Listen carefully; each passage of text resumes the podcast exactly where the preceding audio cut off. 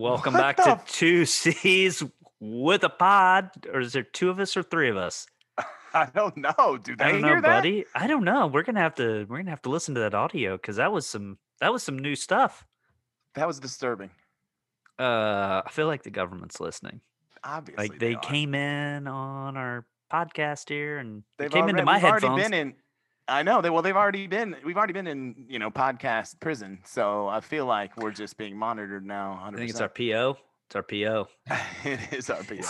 We should probably Uh explain this. Some people probably they may not be have heard this. So Well, yeah, now so- when Zoom when Zoom when you push record on Zoom, this like very weird kind of Siri but a little more sexy voice. Computer on and voice says- comes on and Yeah. says, You are now being recorded.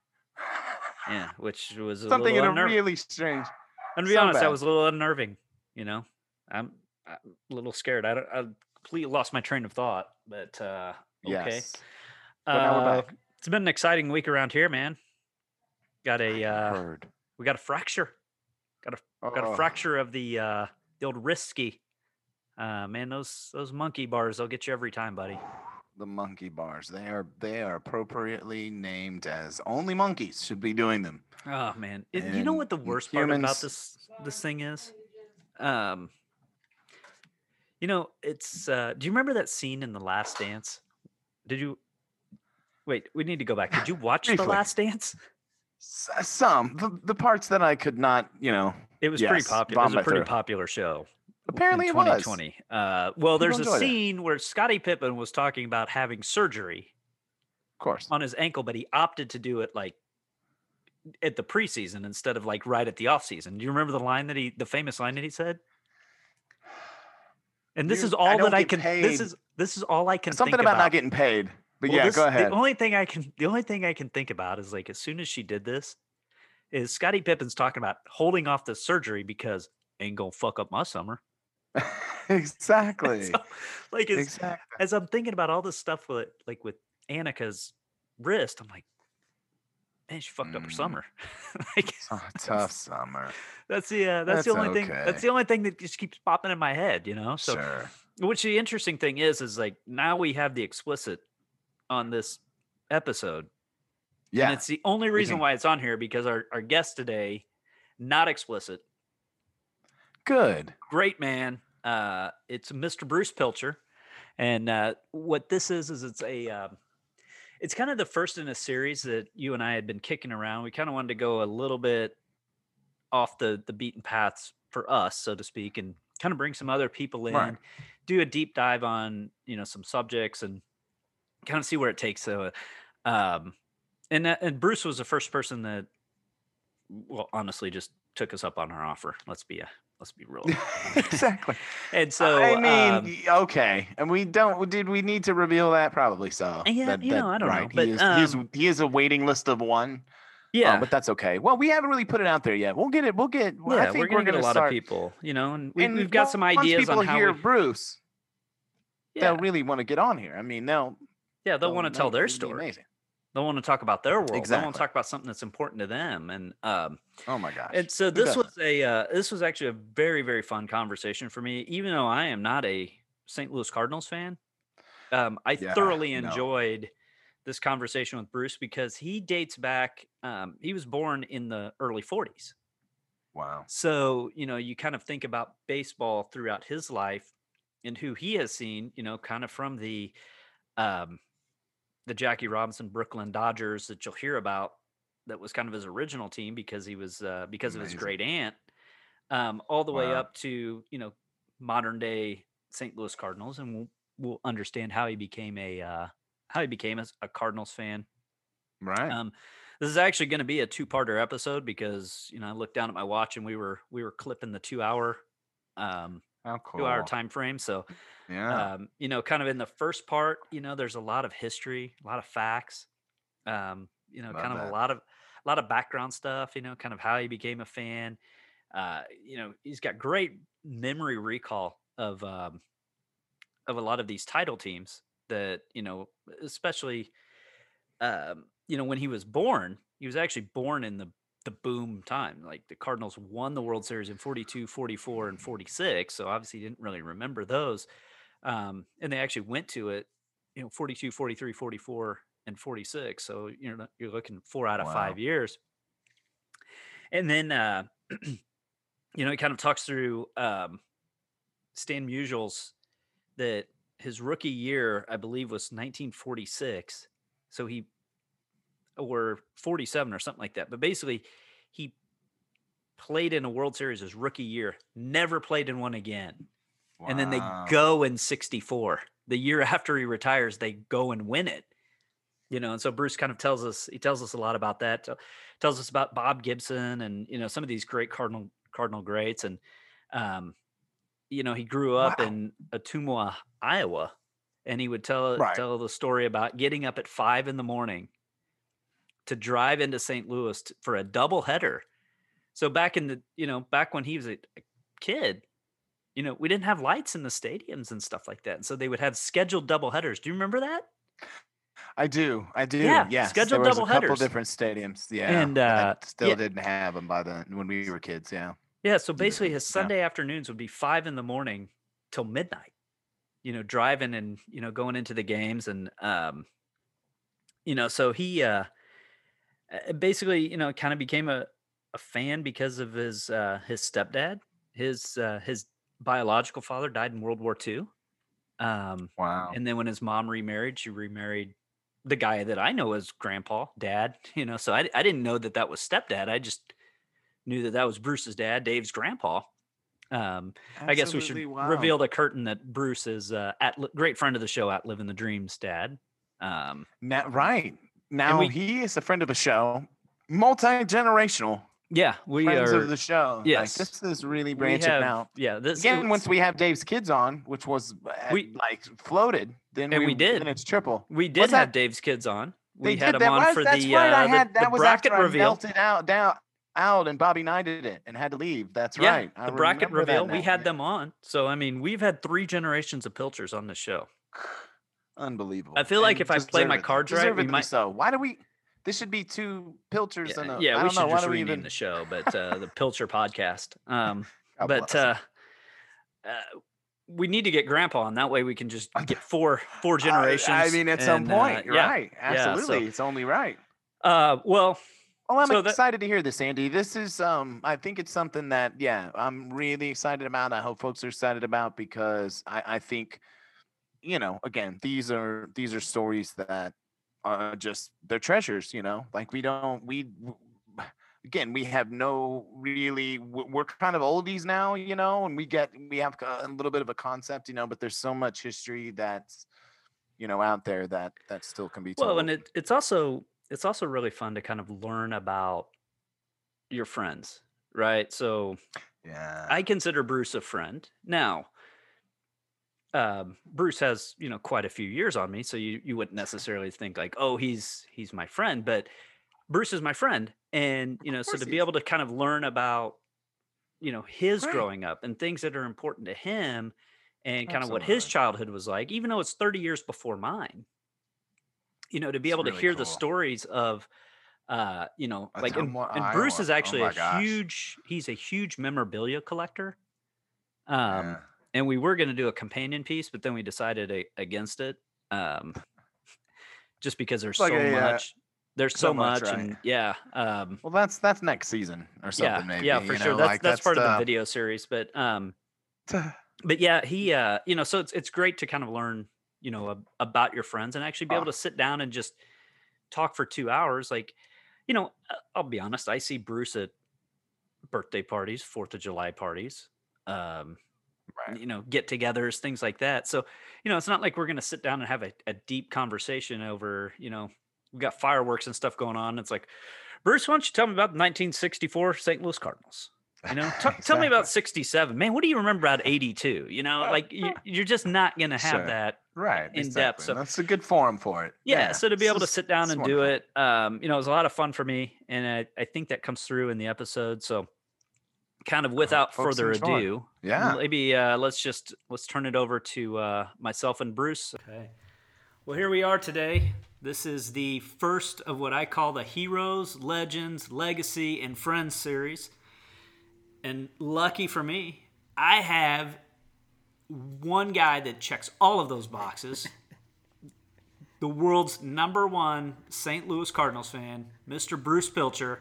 Bruce, how are you today, buddy? I'm pretty good, Andy. Good, it's, it's good. a pleasure to be with you, buddy. Well, I tell you what, you know, this is uh, so Bruce and I we've known each other for a handful of years. yeah, through yeah. uh, I've only lived here seven yeah, years. well, I think through- I've known you most of the time. through our, our mutual acquaintance. Yeah. Uh, a great friend of the show at Living the Dream, Dave Pilcher. Yeah. Um, you know, you know Dave a little better than I do. uh, uh, so Bruce here is Dave's dad.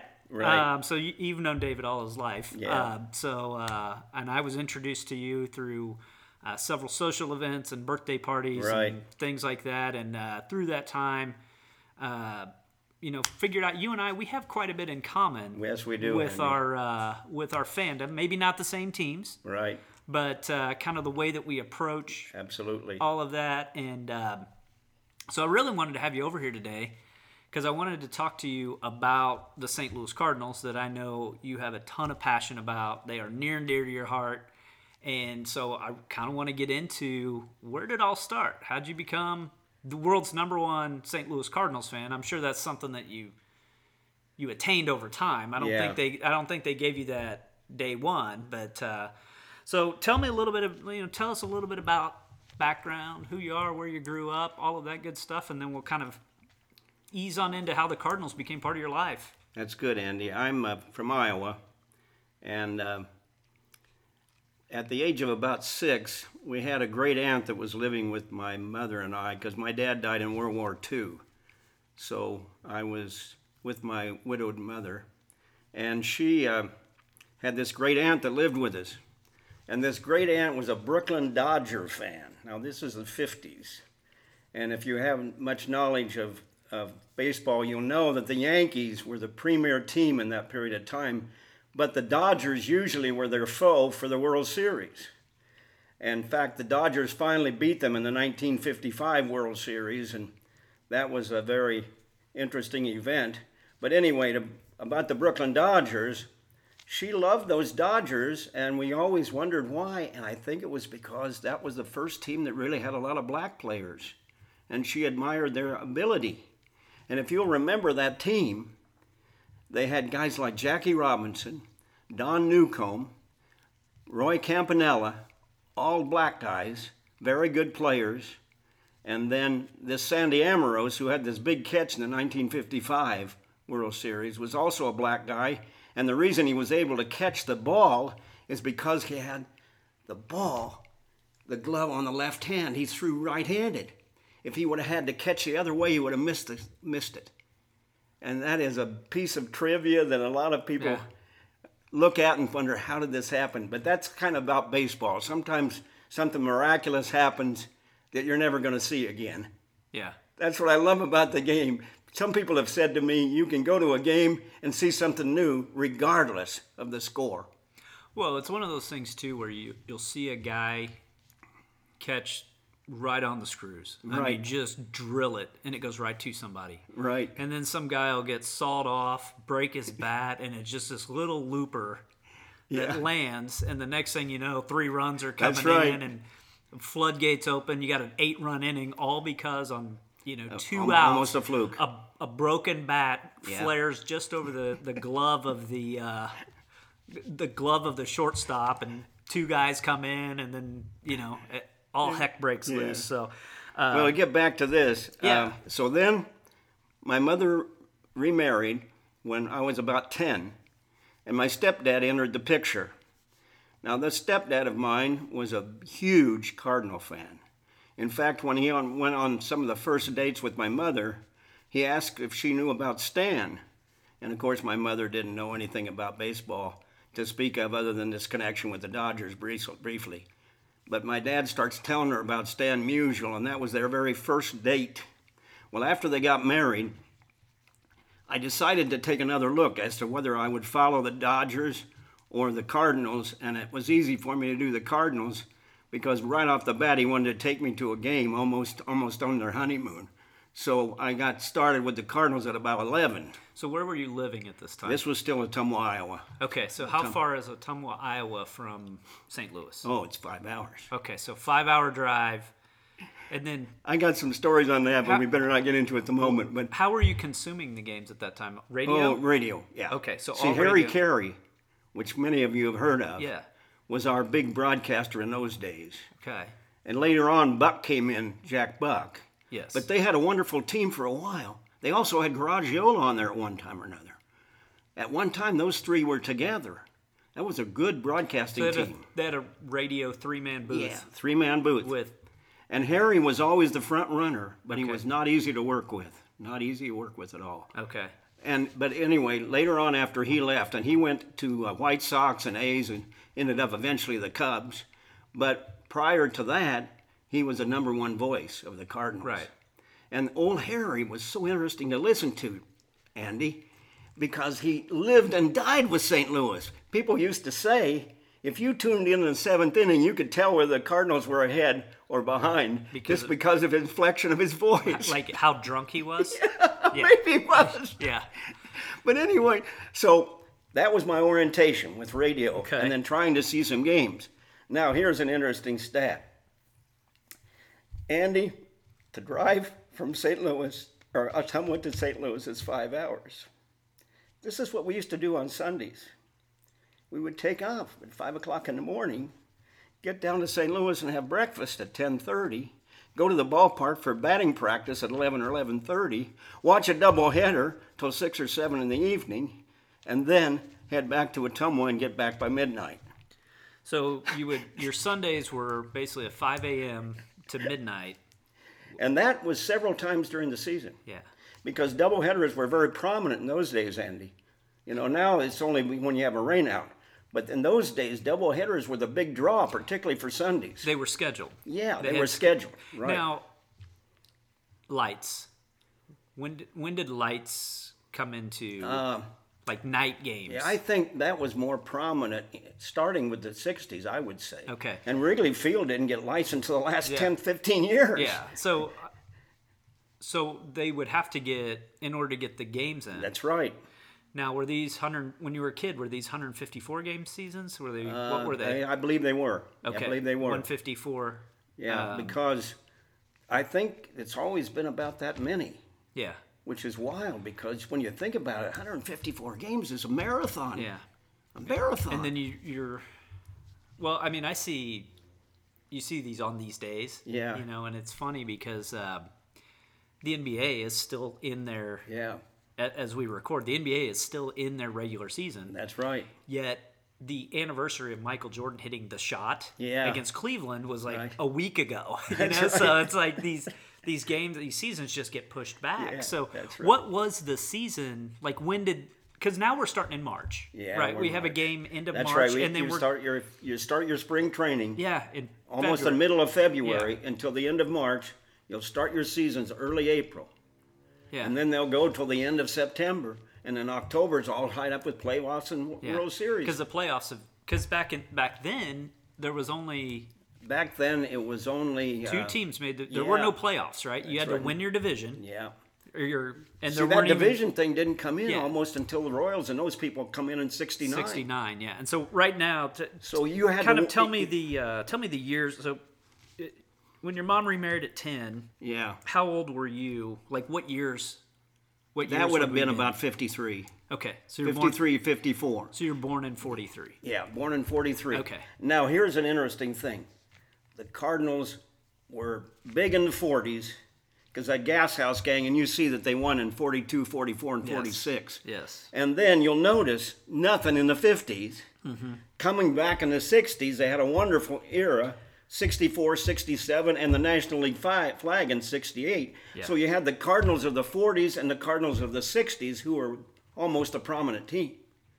so was it hard for you so when you're when we're talking the 50s here Yeah. where were they finishing Oh, they were in the middle of the pack. okay so middle, of the, pack. in brooklyn where were they finishing Brooklyn was still on top. okay so was it Brooklyn was all, you were always fighting with those, we Yeah. used to call them the bums, and they played in Ebbets Field. yes And so they were they were the big ones in the National League where the Yankees were esoteric. They were way off. The Yankees have won 27 titles, Andy. Right. 27 World Series. You know who's second? Cardinals Cardinals with 11. And that is being ch- challenged because I think the Dodgers have 11 because they won one last year, and they're the favorites this year. Yeah. And the Giants are right in there with 10 to 12 as well. So those three teams are clear down here compared to 27. Right. And so when people talk about the Yankees, you're talking about a different different era completely. Yeah. So when you were when you were born, you were born during a golden era for Cardinals Yeah, yeah, baseball because golden like era. on the uh, the notes that I looked at here, they went to the they won the World Series in 42, Yeah, went in 43, that's right. won in 44, Look at that, Andy. and then one in 46. So One in a- 46. in a span of 5 years. Five years. They were there four times with 3 Yeah. 3 wins. And you you can go the Cardinals' history back into the 30s because that's when Dizzy Dean was on the scene, and so those guys were called the Gas House Gang, and they were regular entertainers. Yeah. You know what they used to do for pregame? Go in the stands and talk to the fans. Sure, yeah. And they play music. They had drummers and everything, and th- those kind of bands where you have in polkas things. That's what they would do. They were entertainers. They loved the fans. They loved the showmanship of it. How, how many like so in the 50s when you were going there, that was old Busch Memorial, right? Yeah, yeah. Or no, that No, that, that Sportsman was- Park. Yeah, Sportsman's Park. Yeah, that's so that's who, what that is. what was the capacity of Sportsman's oh, Park? How many man, people Andy, they put in only, Only 30, 32. Okay, Yeah. Compared to these big ballparks now, 40 and 50. sure. And, uh, well, heck, isn't Cleveland at one time was 108. They had the spacious ballpark that Yeah. was never filled up. Right. That was the Cleveland Indians. If they were using the football stadium, they could. And the Yankees still have a big, with the new Yankee Stadium, it's still pretty large. Yeah. Still pretty large. but in those metropolitan areas like New York and uh, Los Angeles, places like that, they draw so well. Right. Now, this is the thing about the Cardinals that I want to tell you, Andy. We draw three million every year. I saw that in my Three uh, million, Andy. yeah in my my research. I I saw that. sensational for a Midwest small market team. Yeah, would you say that they're the Yankees of the Midwest? Wouldn't Well, that, we could go be that fair? far, Wouldn't yeah. that be fair? Because you've got You, could go that far. And the reason we have trouble, Andy, is because we're spoiled. I've had a lot of people say, you guys are spoiled. And even my own son says, what do you worry about the regular season for? You'll be in the playoffs anyway. Yeah. because like I look at the Cardinals as I- call them legacy teams. Yeah. Okay, so and and these are the teams that were I'm going to call them good during the TV boom Yeah, of the 70s, right. So the Pittsburgh Steelers, Yeah, the Dallas Cowboys, that's right. the Cardinals, the Cubs, Yeah, the Dodgers, the Right. Yankees. You know, the, we all know who the the Blue Yeah. Bloods are. These are Right. teams that, you know, as and a lot of times these teams were regional. that's right. So up until 1969, here Right. in the Midwest, you were probably Cardinals. either a Cardinals fan or a Cubs fan that's right. because there was nothing between. No, the Cardinal Network at one time was the biggest network. Yeah. radio network because we drew from Arkansas, we drew from Oklahoma, we drew certainly from Missouri. Yeah. And finally, the Royals come in in Iowa. in '69. Yeah. Yeah. you got Iowa. Now the Twins get a little bit in Minnesota and northern Iowa, Yeah, when and did the the Cubs get a little in eastern Iowa. when did the Twins come in? Oh, I think there's now they were in the '65 World Series, so they're they're Okay, older. so they're, they were- are older than the Royals. Yeah, but were they good? You know what I mean? Uh, You know that's why the Pittsburgh Steelers have so many fans because Yeah. in the '70s, when you know pre-cable and Yeah. all of this, right? So CBS is going to put one team on, or NBC, they're going to put the Steelers on because they're they're good. Yeah. The Cowboys, they're good. They're going to put those teams on, and that's who you're going to see That's if right. you're not a you know living in that specific town. And this, remember, you know, blackouts and Sure. um, so So it's- what's interesting about those twins, they had this wonderful team in 65 and 66. They had some great hitters like Earl Battey and, and pitchers like Jim Kaat. They had a bunch of good people. But then they went downhill quickly. So it's like a roller coaster as a twin fan. Yeah, and that's a lot. You, you kind of see that too because we had talked a little bit about. So we got you know the, we, the we died the in the 70s, Yeah. Andy. We really died in So the 70s. So then you go into the '60s, and this is where you would be a teenager. Yeah. At this time, right? oh, Andy, So and I took it so seriously. when did the Dodgers move? The Dodgers must have moved, let me think here. How old were you? Do you remember? No, it was right about that time. I know the Dodgers were in Los Angeles in '65, but I think it might have even been earlier. Okay. Well, before we get too far off the Dodgers, any uh, your great aunt? You guys were you guys cool? Yeah, Is she all right that you were a Cardinals fan, or Well, we have my great aunt was okay about that because she knew that I wanted to be close to my stepdad. Yeah. And she knew it was a natural elevation to go to your stepdad's team. Well, and the other thing too is that there's a, uh, you know, if somebody ever were to ask me, why are you a Chiefs fan? Why are you a Royals fan? Sure. Well, shoot, man, they live. The stadiums are ten minutes Sure, from my that's right. house. Absolutely. Right. So, Absolutely. you know, maybe I respect certain Sure, players. that's right. And maybe I've lost respect for certain players since Yeah. you know February eighth. But we'll get. This isn't about me. this isn't about me. Uh, but you know, and- or maybe I lost a little bit of respect from a certain Indianapolis Colts quarterback that decided to come into the division and torment me first. You know, maybe there was a while there where I, you know. But the thing is, is like you kind of want to be you know where you can go to mm-hmm. those games where you can attend in person Yeah. where you have that emotional investment That's right. and so i think that you know that was pro- that by proximity that had to have been the closest Yeah, it team was, right because how it far would the twins have been a The twins would have been a little further, but not Yeah. a lot further. Yeah. But just you know, I wasn't oriented that way. It was southern. In fact, some stories just about the culturation of the team. A lot of people in southern Iowa, you'd think they're from Missouri yeah because they have the same dialect. right They really do. Yeah. A lot of people have said Iowa and southern Missouri are almost coordinated very closely, where northern Iowa is more like the Minnesota. yeah So it's interesting how the bordering How it- states have an yeah. effect. Yeah, it and that was true, very true, with with the Cardinals and Missouri. so stan was your guy when you Oh, were uh, well, that was another reason. when you were a kid right Yeah, see, my dad loved Stan Musial. And, uh, you know, I could go on and on about Stan Musial. In my opinion, he's one of the 15 best players that ever played the game.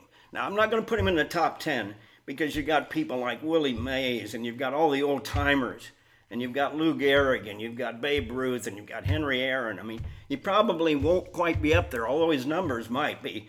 He's uh, he's talking. You're talking about a guy that broke in on 46 and played till 63. That's 17 years. And you're talking about this is what's really sad if you're a Cardinal fan. He played in one World Series. what year did he play He played 46 to 63, and his rookie year the Browns won or the Cardinals won. yeah As you see here, 46. Yeah, and so- and then from 46 to 63, all those years Stan played, and they never won a World Series. yeah they he won it his rookie year That's right. And then what he- was sad about that, in 1963, we had this great team. And here I am, Andy, in college. And just like you, I mean, I'm living and dying every game. They get into the playoffs. In the playoffs, of all teams to play, it's the Dodgers. So the Dodgers must have been in LA then, too, Andy. Mm-hmm. But anyway, to make a long story short, this obscure player, Dick Nye, you heard of him? no i've heard of uh, bill nye the science guy but i've never heard of dick nye Dick Nye. I bet you that guy had about 10 home runs in his whole career. That SOB hits a home run in a playoff game in 1963 that cost Stan Musial the opportunity to go to a World Series game or be in a World Series team. Yeah. So and then it looks like in '64 Oh, 64. they go and they go and win after premier team. Yeah. Beat the Yankees in seven games. And you know who the star was? Who- Bob Gibson. Okay, so that won was- three games in the 64 series. Also hit a home run in one of those games. Bob Gibson was phenomenal. And he was phenomenal in that 68 as well. He had an earned run average during the regular year uh, in 1968, Andy, of 1.12 and almost 20 complete games. So how were you consuming games in the '60s? Were they Well, were they I was in televised? college a lot, so I, I had I, I couldn't keep up with them as much Yeah. when I was in college. Were they more televised, or is it Oh, still? there's some of them, but the big television team was Yeah. the Cubs because Okay. of WGN GN, in, in, yeah. in Chicago. So I remember as a kid, my grandpa would have a a radio with an antenna. Yeah, That he would sit that's on his. he would sit on his. You had to uh, work at shoulder, it to get your teams. um, you know, and then he would, you know, we'd be over for Sunday dinners Yeah, or transistor he'd- Yeah, he'd pop it on, pop it off Yeah, to kind of catch right. catch the score. Kind of a similar, like TV wasn't still wasn't a thing in the No, in the '60s no. during the Bob Gibson. No. How how often would you say those games would be televised? Oh, maybe a couple times a week. Okay. Mainly on the weekends. So you, you- But here's something else. A lot of people didn't have televisions clear back in the 50s. Mm-hmm. But for some dumb reason, we did. And we weren't that uh, well to do. But we did have a television because a lot of people will tell you that they saw the 1956 perfect game of Don Larsen. yeah. Only, you know how many people watched that on television? 64,000. wow. and I happened to be on one of that. I watched Yeah. that game. And he was just a journeyman. He was not a great pitcher, but he had this phenomenal event, a perfect game in the World Series, if you can imagine Yeah. that. The only one, right? There's I never think been so, another. as far as I know. The only one that's ever been done. yeah. And this is another story that's interesting about baseball. Some guys who may not be all that great have this one event that earmarks them for history. You know what I'm saying? Yeah. And they're there forever. Yeah. Everybody knows Don Larsen. Well, it's kind of uh, you know, Bucky Dent, Yeah. right? Right. Like just a your average, you know, average shortstop, Yeah. not a, you know, nothing spectacular. But Right. hit that. He hits that home run in 1978, and Yeah. now Bucky effing Dent is his name. You know, so uh, so we're into the 60s. Here's the thing that is interesting. I understand why it would be kind of hard for the Royals fans because, you know, Missouri was the team and that was the Cardinals, and then here they come in 69. But you must remember that the Royals started well. They had a good team in 69. You know who their leading player was? Lou Piniella. Lou Piniella, that famous manager of, Yeah. the, of the Mariners and other teams, Yankees. Yeah. He was their premier player in 69. And, another great player they had in 70 who's still around was John Mayberry, okay, the yeah. first baseman. So my so I was born in 1976. Yeah. So I, the Royals were good Yeah. during the 70s. That's those would be the George Brett, Frank Yeah, White, Willie right. Wilson. Like those were the guys of my Yeah. And they had a lot of good players for several years. yeah. And see, what was really heartbreaking for us in 85, we had a three game one to lead in that World Series. And I had my Willie McGee shirt on and everything, expecting to celebrate. And in that fifth game, well, you know, it's, it's- yeah, fifth game, because you're going to go back to Kansas City if they can win. Right. George Brett, Brett almost single-handed beat us. Almost single-handed win that fifth game. To bring it back, and then of course the six games in history with Don Den- and the seventh game where the Cardinals imploded. Yeah. We'll get. I want to get to 85, but I want to. I don't want to. I don't want to jump too far ahead. we'll All move back. Yeah. Um, so the 64. So in the 60s. So Yeah. we, we're down in the 50s. Who was their best player in the in the 50s? Do In the remember? Did fifties, really it would have have one? probably still been Stan. Okay. Uh, they let me see. They, they had Enos Slaughter too for a while. Okay. And I don't know if he's a Hall of Famer, but he's a very well-known uh, player. And uh, let me think who else might have been on that team. They had a bunch of near names, but they were they were you know not so bad players. Rip Yeah. Repulski, uh, Steve Bilko. Uh, they had a guy that you might have heard of named Harvey Haddix, because he also had a perfect game, but not in the World Series. Yeah. But I could go on and on about Yeah. trivia. I don't want to get off the about, subject too uh, far. So we go to the World Series. We win in '64. Yeah. The year after Stan retires. Yeah. Uh, with Bob Gibson, '67, and then we go back in '68, and Yeah. then we've got a. Then the 70s were, here again, like ter- what I'm talking to, we were awful. Absolutely down. awful. We had a, oh, I forgot to tell you about Ken Boyer. Ken Boyer was a wonderful player for us in the 64 World Series, and he played for several years. But here's the thing he was a piss poor manager, terrible manager in the 70s, and we went down the chute. He permitted everything. So they had no discipline whatsoever. Then the second thing that happened, we brought in Vern Rapp in the middle of the 70s, and Vern Rapp was a, a kind of authoritarian manager, just the opposite of what Boyer had been, and that didn't go over either.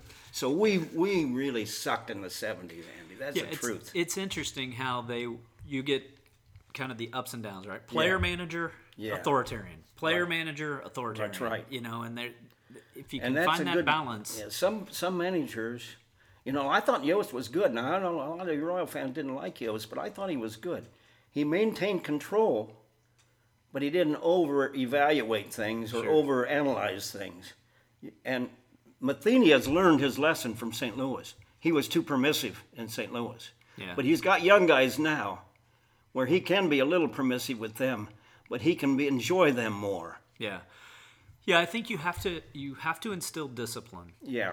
and then you've got to let the players The players need to discipline themselves. discipline themselves. You know, I mean, it, you can't. It can't always be the You know, on the 70s when I was in seminary, Andy, the team then was the Cincinnati Reds. And Andy, big red machine. oh, the big red machine was George Foster George Foster, Pete Rose, uh, who else? Tony Perez, Johnny Bench. Yeah, I mean, this this team was miraculous. and that's kind of where through baseball cards Yeah, that I would kind of start to. So I would. So I would start to kind of know players, right? That's so right. you're born in. I'm born in '76, so you know probably six or seven. I start. Yeah. So realistically, like the first, actually the first World Series that I remember, right. 1982. Really? Yeah, Cardinals and Cardinals and Brewers. Yeah. I remember the thing I remember was uh, Willie McGee robbed a home run in that one, right? Oh, Willie McGee was sensational. I, I think that was the sixth game. Yeah. which got us ahead then, or really got us tied because we won it. May I got I can't remember whether it was six or seven games, but in either the fifth or sixth game, Willie was outstanding. Yeah, I remember. I just remember seeing this highlight of Willie McGee going oh, over Oh, yeah, the way over over the the, fence. wall Yeah, to, over the to fence, make this grabbing catch, it. and yeah, And what a humble guy that guy is. number is. fifty-one. Yeah. Uh, you know, here's something I want to ask you. When Whitey left the Royals, he was with us in '82, and he was with us on all those good teams in the '80s, and he brought Darrell Porter. Mm-hmm. Darrell Porter may have not been a household name for a lot of people, but he was the MVP of the 1982 series, and the reason for that, and Andy talking about this fluke hit. He's a left-handed hitter, hits one off the end of the bat, drops in the left field for a big double at one of the important spots in that game. But he also got some other hits to be named V- MVP. But I always felt bad about Darrell Porter because he was an addict and he eventually committed suicide and stuff. And uh, what a nice man he was, Andy. This guy was really quality people.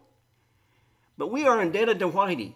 Now, I don't. I know Whitey wanted to get something here that he never quite got. So when was? Because I, I do remember Whitey, obviously as Yeah. like I wasn't a fan, maybe even alive. I might have been alive, but I wasn't Well, I I've wasn't often- cognizant, I guess, of these things.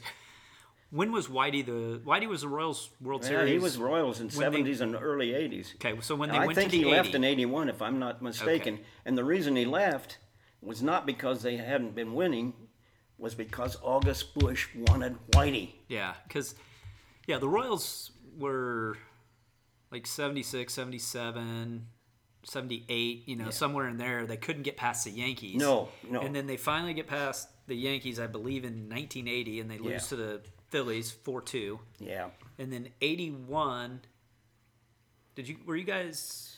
No, at my- you were, our, our team was 82. yeah, and then our team was 82. 82, you beat the Brewers. Yeah, you got it right. That's the right. Brewers. And for the life of me, we we made playoffs in '83 and '84, but not series. Okay. And then '85 hurt so bad because we thought we were better than the Royals.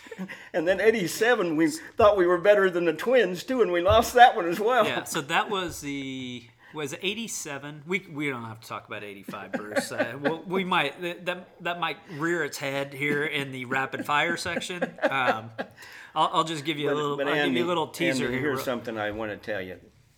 I have nothing but respect for that '85 Royals team. Yeah. You had wonderful players. Brett, he may be kind of a jerk off off the diamond, but this is a premier player. Premier player. In the history of baseball, certainly one of the top 50 or Yeah. top 100. And then you had other quality players on that team. And Yeah, and see and- that would and be where had, I forgot about Saberhagen. He almost single-handed won that thing by winning three games. because Saberhagen was the MVP. Yeah, of the sure series. he was. Brett was the MVP of the ALCS. Yeah, that's Um, right. And then you had Frank White, who Yeah. contributed quite a bit in that series. Yeah, that I would say would be where I, you know, I think because you're talking about uh, you know 1954. You're 10 years old. That's Yeah. I think that's kind of where you're you're really kind of at your peak fandom. Yeah. And you remember, and then if you're lucky enough when you're that young that Yeah. your team is good and they Right. win. That's right. You know, there's a bunch of 10 year olds right now that are Kansas City Chiefs fans that I'm super jealous of because, Oh, sure, like, sure. it's like, look, kid, you don't know a life without Patrick Mahomes. you know, like, uh, it's not always going to be like this. You know, we're talking about the 70s and that's the, right, you know, it's like, uh, Andy, you know, when- these, when you, you, have a premier Yeah. player like that, a lot of fans don't realize how gifted that is. Yeah, Not every pitcher's Bob Gibson, just so we're clear. Um, I do want to talk about some guys on my list that I think Yeah. we kind of jumped past. Lou Brock. oh God, what Talk a to me wonderful about Lou! Brock. Wonderful person. So when was he there? What was his? we got him from the Cubs, Okay. and, and the pitcher we traded was Ernie Broglio, but we got Lou Brock, and that was a wonderful trade for us. As here's an interesting tidbit about Lou Brock. Guess who his scout was that signed him? Buck O'Neil. Okay. Yeah. Buck O'Neil, your famous man, monarch guy and almost Mr. Kansas City baseball yeah. because of the New, New York New, Negro League U- Museum. Yeah. But anyway, Brock was very fast, had power that nobody really knew about, but he did have it. He wasn't sensational in the field, but boy, he could do everything else. His arm was even below average, if you can imagine. But he made the Hall of Fame, so you knew he did a lot of things right. And he projected us onward. And that's why he, we were so good in the 60s because we had him in left field Okay. and you had Gibson pitching. Those were premier players. And then they had other guys that were real good contributors like Boyer. Tim McCarver was the catcher. I forgot to tell you about him mm-hmm. because he became a broadcaster later. But he was the catcher. We were loaded. We had Ju- Julian Javier at second base, Bill White at first base, Curt Flood, Mike Shannon in right field. That team in 64 was a banner team. And so Lou was in the '60s. Yes. Yeah. Okay. And Lou Lou got, set a stolen base record for a while right. with 70 stolen bases. And incidentally, he got the 70th one off the Padres. But anyway, to make a long story short, when Rickey Henderson came along with the Oakland A's and broke that record, he went clear up to 82. And so then Lou was always second in that stolen base thing. And the sad start about a sad point about that is Rickey Henderson was not the gentleman that Lou Brock was. Do you know that guy didn't even invite Lou Brock over when he was going to break Lou's record? Yeah. I mean, he, Yeah. Because I can't say a lot much good stuff about Rickey Henderson, but you know, character issues are another deal altogether. In terms of baseball, Lou was that good. Yeah. Because I was going to say he was the precursor to Rickey Henderson, Oh yeah, Um, definitely. who And see, nobody's in that category anymore. How many stolen bases wins it now? Fifty? it's not much. Yeah, It's 50? not much. 50? I think. I think somebody had fifty-nine a few years ago. I think our guy Merrifield yeah, you know, and he was in the. Yeah. Well, I mean, you know, when I so I was a baseball guy in the '80s Yeah. and '90s, right? So when Canseco went 40-40, right. you know, that was kind of this huge deal, right? Yeah. The 30-30 guy was a huge That's deal. right. And I'm wanting to say that Rickey Henderson in '82 had 130 stolen bases. Does Yeah. that sound right? Yeah, he he, he went way off. Because Vince Coleman, because you Yeah. guys had Vince Coleman. Yeah, Vince came. I forgot about Coleman. Coleman he was would good. have he would have been it. He got hurt with a, a tarp incident in that '85 LCS and didn't play in the World. Series, right? And that's so- another reason why we're upset because Coleman was an integral part of that team. because he was He was. because we had like the in the '80s you the game was still about a lot of you know, stolen bases was Oh, yeah, still was a still huge prominent. part of the Yeah, it was of still the prominent. game. Um, you know, we had Willie Wilson, That's right. and he was, you know, I might be, you know, again, this was 30 years ago. Willie but was a he good was, player. He's uh, still around too. You know, this would he would be a guy that was he'd get you up up a hundred hundred steals, right? It, it was kind of that hundred steals was Yeah. the number. Yeah, they they elevated the numbers after Yeah. Henderson came on, Yeah, and it really went up for a while. Now it's back down again now, but it's still very, very much a part of the game, and that was a big part of Whitey's managing. Whitey liked to use those hit and run plays, Yeah. those stolen base plays. He would love that hit hit and run play was big See, with the, Andy. the game is with the game Whitey. has changed as time has gone on, right? Because I don't want to take the risk of having this guy steal and get thrown out That's when I've got this slugger up here. That's right. You know that can We got power hungry. yeah that might. Well, if I take this guy off the off the bases, Yeah. this is going to be a solo home run instead Right. of a. That's right. instead of a And and Whitey was really smart, really smart. He used his players well. But Yeah. the sad part about it is sometimes he relied almost too heavily on that. You really have to have an all-around game. You still have to have your power hitter there to get you that Yeah. run, maybe in the ninth inning or the eighth inning. Yeah, and that's an interesting thing about baseball, though, is like in basketball, if I want Michael Jordan to get the last shot, I can draw up a play. Right. If I want Travis Kelce to To be the, primary route, I can draw up a play. That's if I- right. you know, in baseball, it's kind, of, it's a little bit of a luck of the draw. Like That's I cannot say, okay, I would like to have Albert Pujols come up right now. Yeah, that's right. you know, like That's you right. you have to. It's an it's That's an right. order thing. So there is Yeah. that is an, an interesting part of it. Um, you know, we're we before we get out of the uh, the '60s and '70s and '80s Yeah. of the uh, the Cardinals. I always liked Ozzie Smith Oh, Ozzie was wonderful too. because again, you know, as a as a young kid, Yeah. you know, Ozzie would come out and do the backflip. And, That's right. You know, he was. And uh, Ozzie, Ozzie was premier in- defensive player. But the good thing about Ozzie is he learned how to hit. Yeah. He learned how to hit. because he hit a uh, He had a He had a- game-winning homer in in, 85. 85 against Tom Niedenfuer, In the- and that was the Dodgers. was that did that send you to the World Series? Yes. Was that that, that, that I sometimes get it confused because Jack Clark had a big hit in that in that 85 playoff scenes Okay. too. And I, I can't remember, but I think I think Jack's big hit was in the fifth game, and and Ozzie's was in the seventh Okay. game, and that was a left-handed hit. Yeah, and he only had one left-handed hit, eh, a homer in his yeah? whole career. Because I, I I do remember seeing that. Um, oh, it's been Smith- played many times. Yeah, I remember for some reason I think I was homesick from school that day. Yeah. I remember seeing that live. Um, because it, it's funny. I think the Royals, I think the Royals and Cardinals World Series. yeah, I think it was the first World Series where all games were played at night. yeah. I There were no day right. games. You're right. Um, I'm, think you're I'm right. pretty sure that they because '84 the Cubs were in it, right? Yeah. No, Oh no, the no. Padres, and the Ti- and Padres and Tigers. Tigers in '84. Yeah, Cubs And- got And what's really sad is the the Padres have not had that good of a success record, and they didn't win in '84, and that was Gwynn, and Gwynn is was still one of my all-time best players. So how did David become a Padres fan? well, this is a sad thing, you know. I was able to switch over to the Cardinals because of my stepdad. You'd think you'd follow the same team as your dad, wouldn't you? On top of that, you've got his granddad and his uncle, who are maniacal Cardinal fans. Yeah. He's got this trio of people around him. They're always Cardinal fans. I think we overexposed him. You, you think that's what happened to him? Yeah. Um, we're gonna get into some of these stories. Um, let's let's kind of clear up this, uh, kind of finish up the uh, the history here. '90s kind of downtime, right? Downtime for the Cardinals. Yeah. Cardinals. Cardinals and Royals. Yeah, Both downtime. down. Just I have very few memories of the 90s. And that's kind of sad because it seems like we go these 10 year periods Yeah. where we're down or up, one or the other. yeah. We started to come back after 2000 and we won in 2006, but it took a while. yeah. And then 2004, Red Sox. Reds, and that was a Right. bad thing because we just got humbled in that series, four games to none. Well, that was the year that they were. Was that the year that they were down 3-0 to the Yankees?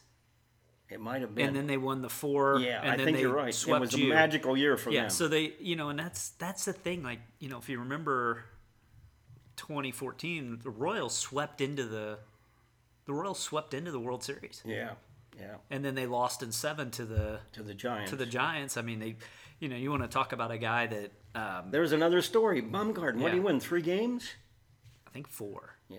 Because he they brought him back in in seven Yeah. in game seven he won games he won game one i think he won game one game four game six and Relieved in and seven. came in game seven. And Yeah. Because I think what their what their strategy was was if they were to get a lead, yeah. he was coming in in game seven, and they got an early lead, Yeah.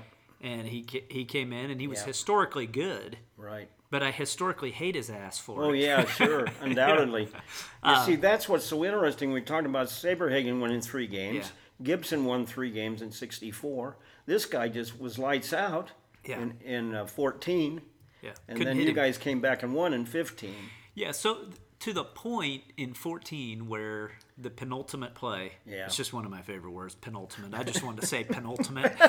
um, you know, if you'll remember, they stopped Alex Gordon That's around right. third. That's right. and it's been hotly debated A- in absolutely. Kansas City circles. Now it goes away because of what happened in 15. Yeah, right? you it, know, if it they did soften the blow. All it, right. let's say that they don't go in 15, right? Yeah. And they that was it.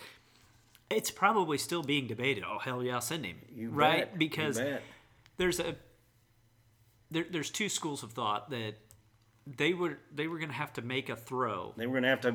It was at night. The ball had hit in the gap, so the ball was going to be wet, Yeah, and he was going to have to make a throw from short left field yeah, to to the plate. yeah. Baseball people will tell you that Alex Gordon probably would have been out by 30 feet. I know. But there's that boy that thing could have Yeah. skipped What, and what if? could have skipped off and Yeah. you know what and all if, that. Andy? And then um, you know Salvador Perez they Buster Posey could have got a step ladder out. Like they could not get high. They couldn't have thrown a pitch high enough for him not to swing at it. right. So um, you do have you do have those things, but so you went from 82. I'm going to back up. Yeah, Keep on, I'm going to keep on topic here. Yeah. Um, don't 82. The 90s were not so good. So we, all the way to we were two- still good in the 80s, even though we lost to the Royals. We also Yeah. lost to the Twins in '87. That was the Jack Morris game, right? Was Yeah. that Jack Morris one Yeah, nothing? That's right. Kirby Jack Morris. Puckett hit a- and and uh, Did that- Kir- Kirby Bucket? Puckett. That's good Yeah, that you Puck- remember these Puckett names. See, hit, uh, Magrane was an Iowa guy. He was born in Ottumwa, Iowa, if you can, t- and he was our big pitcher in Okay. '85. And remember, this was where they had some problem with the dome. They had I don't know. what Okay, I don't was. remember that. Tell there was some it. problem with the dome, and Whitey just hated that place because he said you could lose the ball in the dome. it did have real bad lighting. I Yeah, remember. Like, and Whitey, Whitey was psyched out, and I think it, it's it stuck a little bit with the team, and the Twins won. because they won and I, I'm again I'm going off memory here, but I think they won Game Seven, one to nothing. Yeah, they won. Jack Morris, That's right. went complete game, Right. and Kirby Puckett hit a solo home run like some Yeah. point.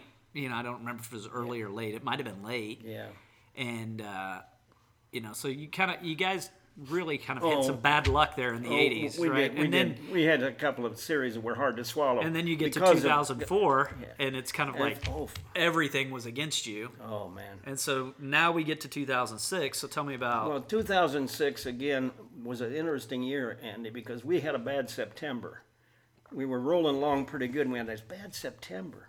We go up to the final weekend, and with all the goodness that we'd had, we didn't know we were going to make it. And a guy named Scott Spiezio, which isn't a name you'll remember a lot, got a big hit. And the Cubs walked some people in that, that game at the end of the season, and we end up in the playoffs. who were you competing against for the playoff spot? A playoff spot in 06. It's a good question. I'm not sure I remember. So we were. So But we, what- we've kind of taken this thing from we don't even have divisions. Yeah. to now we have playoffs. we have. Were you a wild card team or were you a, a Uh, division winner? I don't know if we were a wild card team, but seeded eight out of eight teams. We were seeded eight Okay. in 19 in 2006, and of course in 2006 we got a lot of big hits from a lot of people, including Albert. And then we finished up with Wainwright as the saver, although he was mm-hmm. a starter later in his career. But he was the saver in that 2006 game where we beat Detroit. And it, we always were happy if we beaten Detroit because Detroit had hurt us so bad in '68, and we could go on and on about '68, but I don't want to go back now. Is that the Miguel Cabrera Tigers teams? yeah, he With the- probably was even that far back. The year that he. Was that the year he was flirting with the Triple Crown? It might have been Andy. It might have been Yeah, because that guy's a great ball player Yeah, too. so, see, he's my- losing a lot of it now because of his age. Well, yeah, and I mean we'll we'll get to. Uh, But here's the thing: we were so happy to get that World Series again after '04 looking terrible. Yeah. In '05, I think the White Sox won in '05. Well, and I think that's so. We talk about the Cardinals as having the second most World Series. Yeah. M- maybe s- might be third, but Yeah. you know we're looking at a span here of 24 years. Yeah.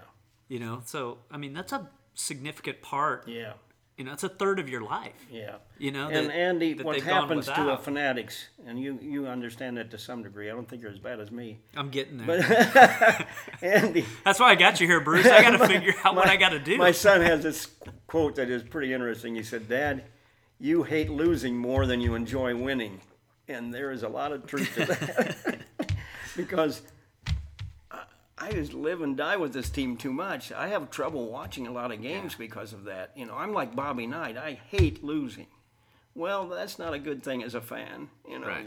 Well, and losing- especially in baseball. that- And especially in baseball because you're you're guaranteed to lose 60 of those things a year. That's 60 right. times a year. That's you're right. guaranteed to lose. Like That's what I loved about Whitey. Yeah. Whitey says, we're going to win 60, we're going to lose 60. The manager can affect the other 42. yeah. And that was a true thing. Yeah.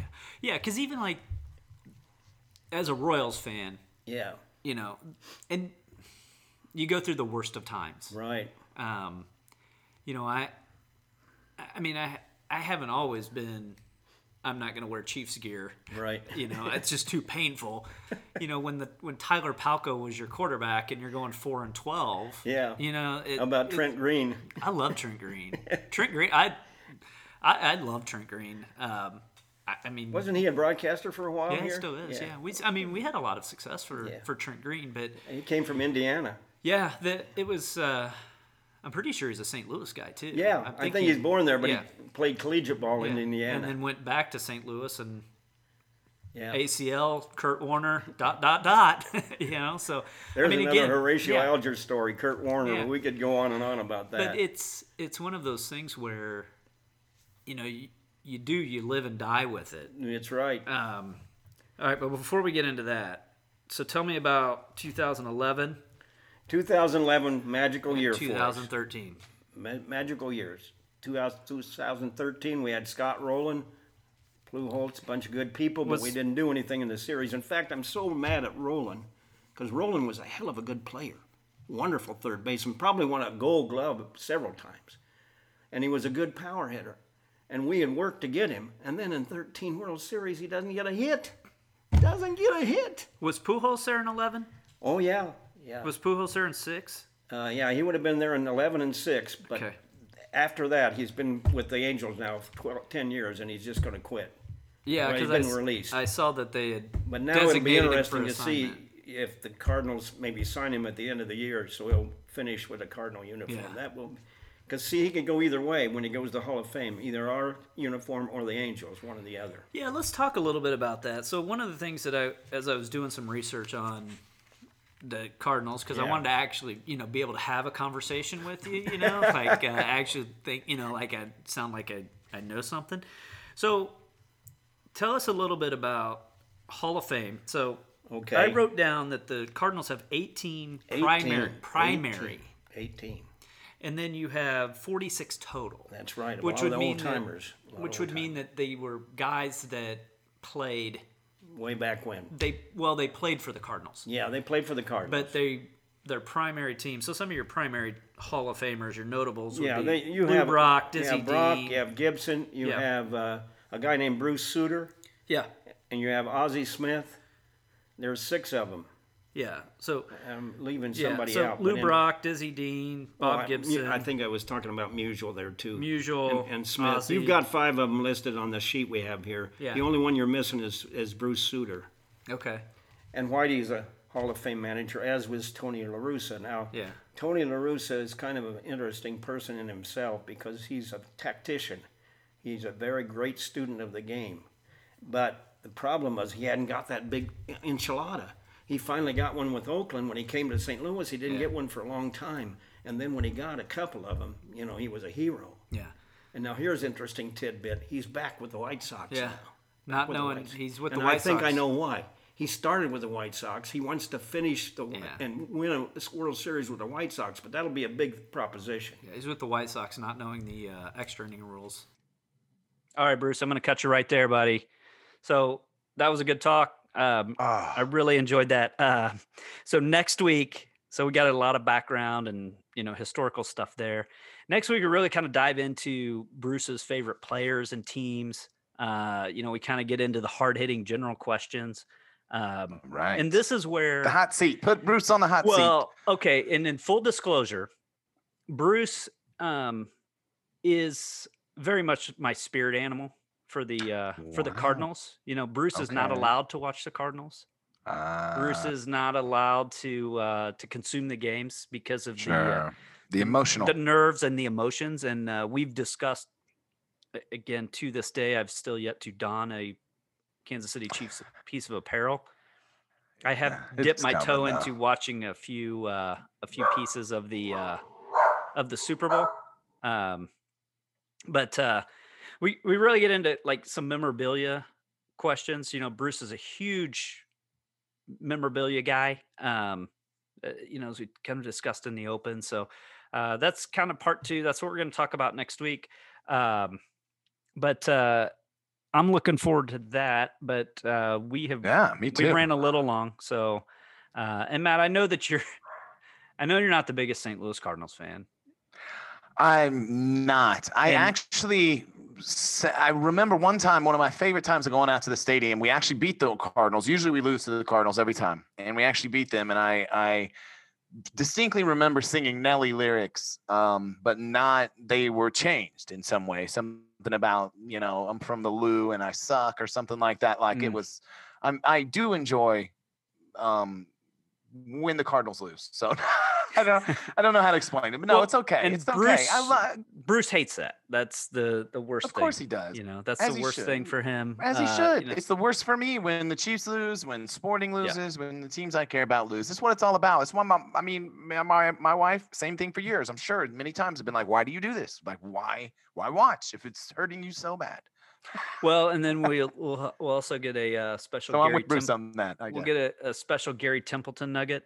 Um, Oh man, Yeah, I am so looking we- forward to hearing some of these nuggets about some of these legends he's ran into. Um, yeah, I I've mean, it, it's very, very interesting. You know, some of the people that he's ran into in the minors. He touched a little bit on it there. He, he gets a little bit more in depth in the next part. So, all right, Excellent. man. Well, I appreciate you as always. Thanks for letting me. Uh, thanks for letting me branch out and do this.